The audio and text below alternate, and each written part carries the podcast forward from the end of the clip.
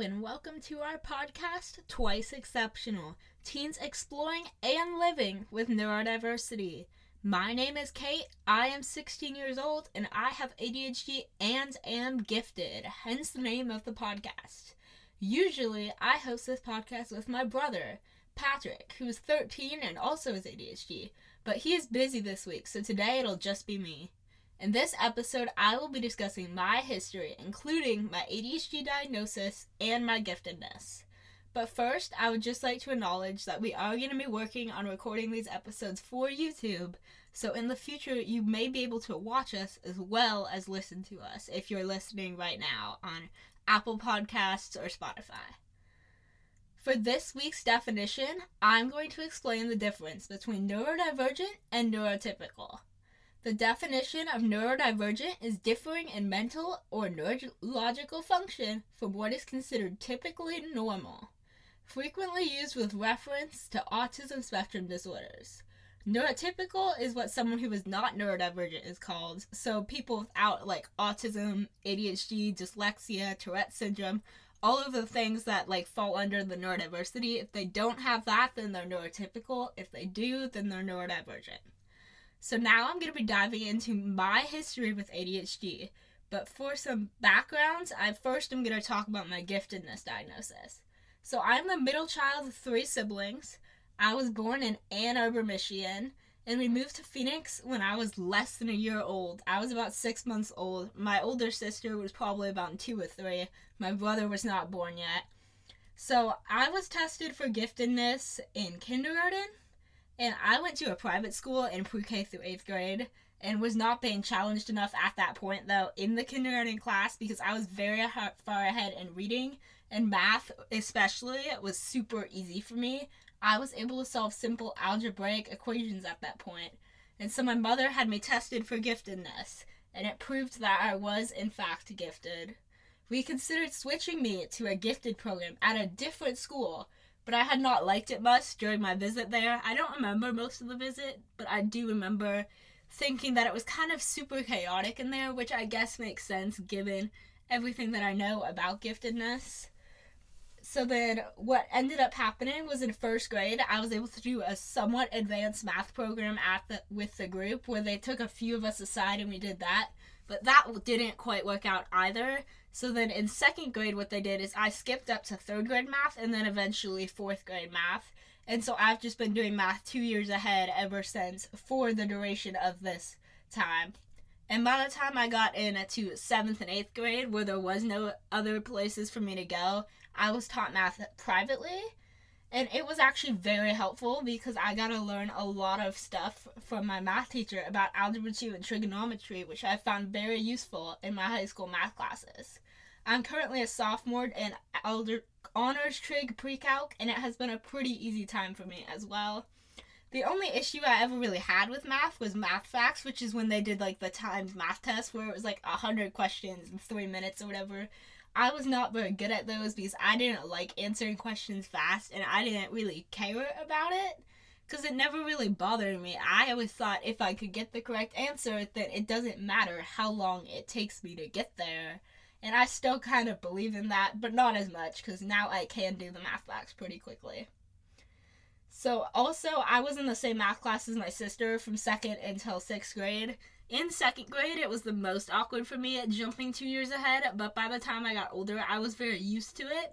It became very normal for me. Like when I went into the math class, it didn't bother me as much. And I had the same math teacher when I was in third grade, sixth grade, seventh grade, eighth grade, and fifth grade.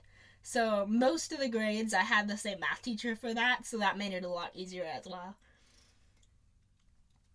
Okay, so now for some of my ADHD story because this blends in now. So it was the summer before fifth grade when I was diagnosed with ADHD. I was around 10 years old, so I'd already been diagnosed with giftedness for a while at this point. Patrick was actually diagnosed before me, despite me being the older one of us. So, how it happened was basically my father had taken Patrick in for the test because basically the teacher had just like said, "Hey, you should check this out," and so that's what they did. And they took him in, right? And then they had to fill out a survey at the beginning, which I will talk about my experience getting diagnosed a little bit later. but they had to fill out a survey at the beginning. And when they were filling out the survey, my dad kept being like, well, no, Patrick might not have that, but Cate does. Or there were some that both of us had. And it was very just like, wow, maybe we should actually consider this. So he texted my mom, and they both considered it. And then in the end, I was taken in to get diagnosed. So the pro- testing process itself was pretty simple. Basically, at the beginning, they had you fill out a survey, or they had the parent fill out the survey in this case that had like a one to five, how much does this apply to you, or whatever, with a ton of questions on it. And then we went and we talked to a doctor for a little bit. And basically, I just kind of sat there. It was mostly my parents talking, obviously. My mom was talking to the doctor a lot. And then I was in for the actual test. And what they did is basically they took me into a smaller room, more like a more like a closet ish, but like bigger than that. And there was like a computer screen, and they had like letters pop up on the screen and I was supposed to like press the button when the X appeared on the screen or whatever. And so I was just doing that. It was fine. But it was just awkward because there was another dude in there just sitting behind me with like a bo- thing, just like judging me as I did it. And that made me feel super awkward. But I also did wiggle around a lot during that test, so that may have been part of the reason why I ended up getting diagnosed because I literally could not sit still when I was younger. Okay, so after a lot of stuff, I was eventually diagnosed with ADHD on that day. Obviously, this was a pretty important part in my life because it did explain a lot of my past, including why my third grade teacher often complained about my inability to sit still and why I tended to zone out during classes. There also happened to be a lot of confusion, though, because I was academically gifted, I had good grades and never had any major behavioral issues, which are generally some of the things that are associated with having ADHD. Because ADHD is thought of to be a deficit or disorder, and it does tend to get in the way of school. But I actually never really had that part of the struggle as much, or at least I didn't notice it as much. Because I think that what happened is I, in some ways, I did have to work harder than other people, but since I was gifted also, in the end it was kind of this weird balance where I found school to be pretty easy because of my giftedness, especially at a young age, because things just made sense to me, and so it was pretty boring. But then also, I just literally could not sit still in a classroom and would zone out in the middle of class. So if I didn't have that extra advantage of the giftedness, it would be a lot harder for me to maintain those good grades, I think. And I worked hard and figured out different solutions, especially as I got older, on how to actually manage my ADHD and figure out different systems to help me balance it, as well as I take an ADHD medication now. And then I also never had any ma- major behavioral issues. This is just kind of, I don't know. Part of this also has to do with the stereotypes and the gender part of ADHD. Because, like, basically, there's a lot of stereotypes that come with ADHD.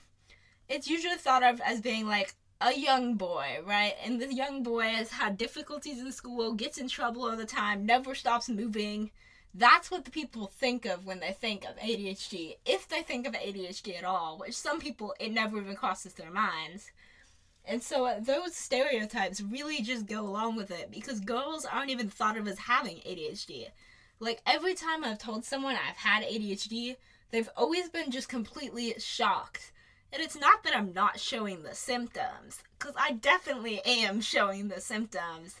I move around constantly. I zone out constantly. Everyone is always very confused. I never could sit still when I was younger. I would be wiggling all the time. And yet, when the diagnosis happened, everyone was just very, very shocked. Because a girl having this was like totally shocking to them. There is a three to one ratio of boys to girls diagnosed with ADHD, and I think part of it is uh, the stereotypes and gender relation to ADHD because that's really just caused that major like gap where people don't take girls in to do that, especially because they don't tend to have as many behavioral issues because they've had to learn self control a lot earlier in their lives than the boys who have been given more freedom when they were younger to do stuff like that. And also, a lot of times it's based on teachers. And if the teacher doesn't decide or think that the girl could have ADHD because they don't consider it, then the parent might not ever know that it's even an option. Our parents never really considered it. to be an option until after Patrick was diagnosed. And then they realized that I might actually have ADHD, and it turned out we were correct. So, living with ADHD has been really interesting for me. Um, yeah, it's been a really weird time. I've gotten very used to it at this point. I've grown very comfortable with the idea also. Because when I was younger, I was very, like, almost afraid of the idea of having ADHD and I didn't want to like tell anybody and I was like what is this why is this happening to me of course I did tell everybody or at least I mentioned it more often than not because I like literally cannot keep a secret but yeah it was just weird because I was like this just seems like something odd to have and I was like oh this actually okay I could be diagnosed with this but this doesn't affect my entire life and then as I learned more about the condition, especially through its online presence, because it has really grown a lot online recently, I learned a lot more about it. And it made me realize that there's a lot more to the condition than people originally thought. Because, like, off basic instinct, I would say that people just consider ADHD and they think of the hyperactivity part and the zoning out in class part. But there is even more to that. And some of these other symptoms, other things I show, especially because my biggest issue that I've always had is that I cry a lot when I get frustrated. Like, I literally cannot control my emotions. I will start crying very easily.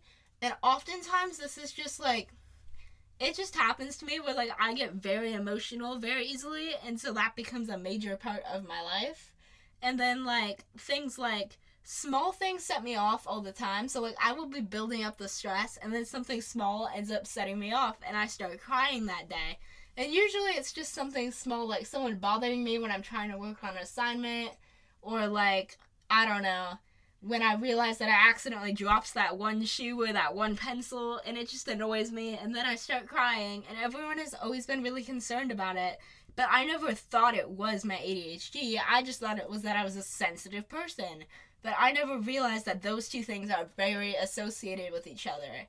Because, like, Patrick, of course, he experiences this also because we're really bad at, like, controlling our emotions. That's just part of the ADHD thing. But he tends to get angry very easily, which is more of what people think of when the, if they think of ADHD as an emotional thing at all. Instead of the crying thing, people don't really consider that to be it, but that's what it is for me. And then the other big part with me has been the hypersensitivity part. I experience hypersensitivity very extremely. When I was younger, I used to scream whenever my dad would touch my ears. Like I got my ears pierced when I was like 2, but whenever someone would touch my ears, I would start screaming. I really hated it.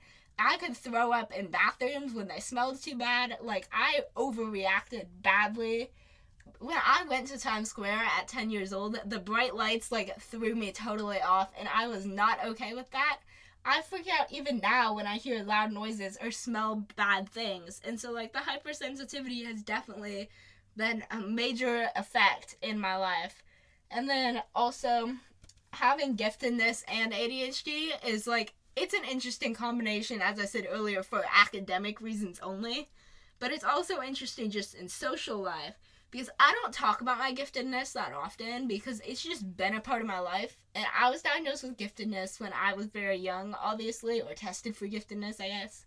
And so I never really cared all that much about it because, like, it just was a thing. And I was like, okay, this is fine. Like, I never really realized how extreme of a part of my life it's been. Because, like, when I was younger, I solved math problems. I would solve puzzles Grace left on the floor. I was tested for it, obviously, and they were very impressed with my puzzle skills, the people who tested me. But I never really realized what any of this meant because giftedness has just always been a part of my life, and it's not something I ever really considered because I didn't do too much besides the math. Like, I stayed in the same grade, and like nothing changed all that much because mostly for social reasons, we wanted to like keep me with the same people and I liked the environment I had at my smaller school. So like I was just used to it and everyone else was just used to it. So I never really I never really considered it, especially when I was younger.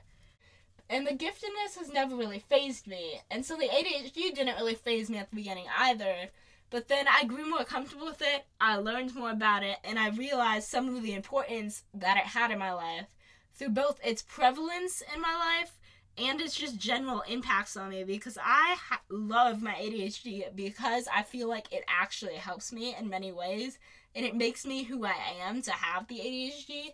Even if I take medication to help me with school, like I like having ADHD. It gives me some extra advantages, and like my hyperactivity has always been a part of my life, and I'm not gonna get rid of that. Like I understand how that works, but like the giftedness has also just been a part of my life. But the ADHD really changed things for me because I realized, especially as I got older, I wanted to help other people that experience things like this and let them know that they're not alone. Because when I was younger, I never really realized that. Like, even when I was aware I had ADHD, I never really realized how many other people had ADHD, and it never really came to my mind. And then, of course, it started becoming a bigger deal in my life, and I learned more about it, and I realized how many other people out there have ADHD, live with ADHD. I read books on it. I also learned about other forms of neurodiversity, and like that interests me a lot. Like, I want those people to understand that they are not alone, that there's a whole bunch of people out there, and I want to help other people know how to help us in the best ways possible. Because sometimes what they think would be the best solution is not necessarily the best solution. Also, I just want to leave you guys on a final note, which is that ADHD it, it varies across the board vastly. Much like many forms of neurodiversity. So, what helps one person may not necessarily help another person. Even if a lot of us share the same stuff, we all have very different experiences even Patrick and I have very different experiences, and you will hear Patrick's story in a later episode. But still, like in my life, I feel like there's many things that can help me that may or may not help other people with ADHD. But the most important thing is learning and being willing to listen to those people as they talk. And the same thing with other neurodiversities. If you don't know, just ask or look it up. Like, ask, be curious, be willing to try something new that's all I can recommend for you with that. So, in this episode, I talked about my giftedness and my ADHD diagnosis. So, tune in next episode to listen to me talk about more things with neurodiversity. Thank you for listening to our podcast, Twice Exceptional. You can find us on Instagram and TikTok at twice underscore exceptional podcast and on YouTube at twice exceptional. If you liked this podcast, please follow us or leave a comment and let us know what you think.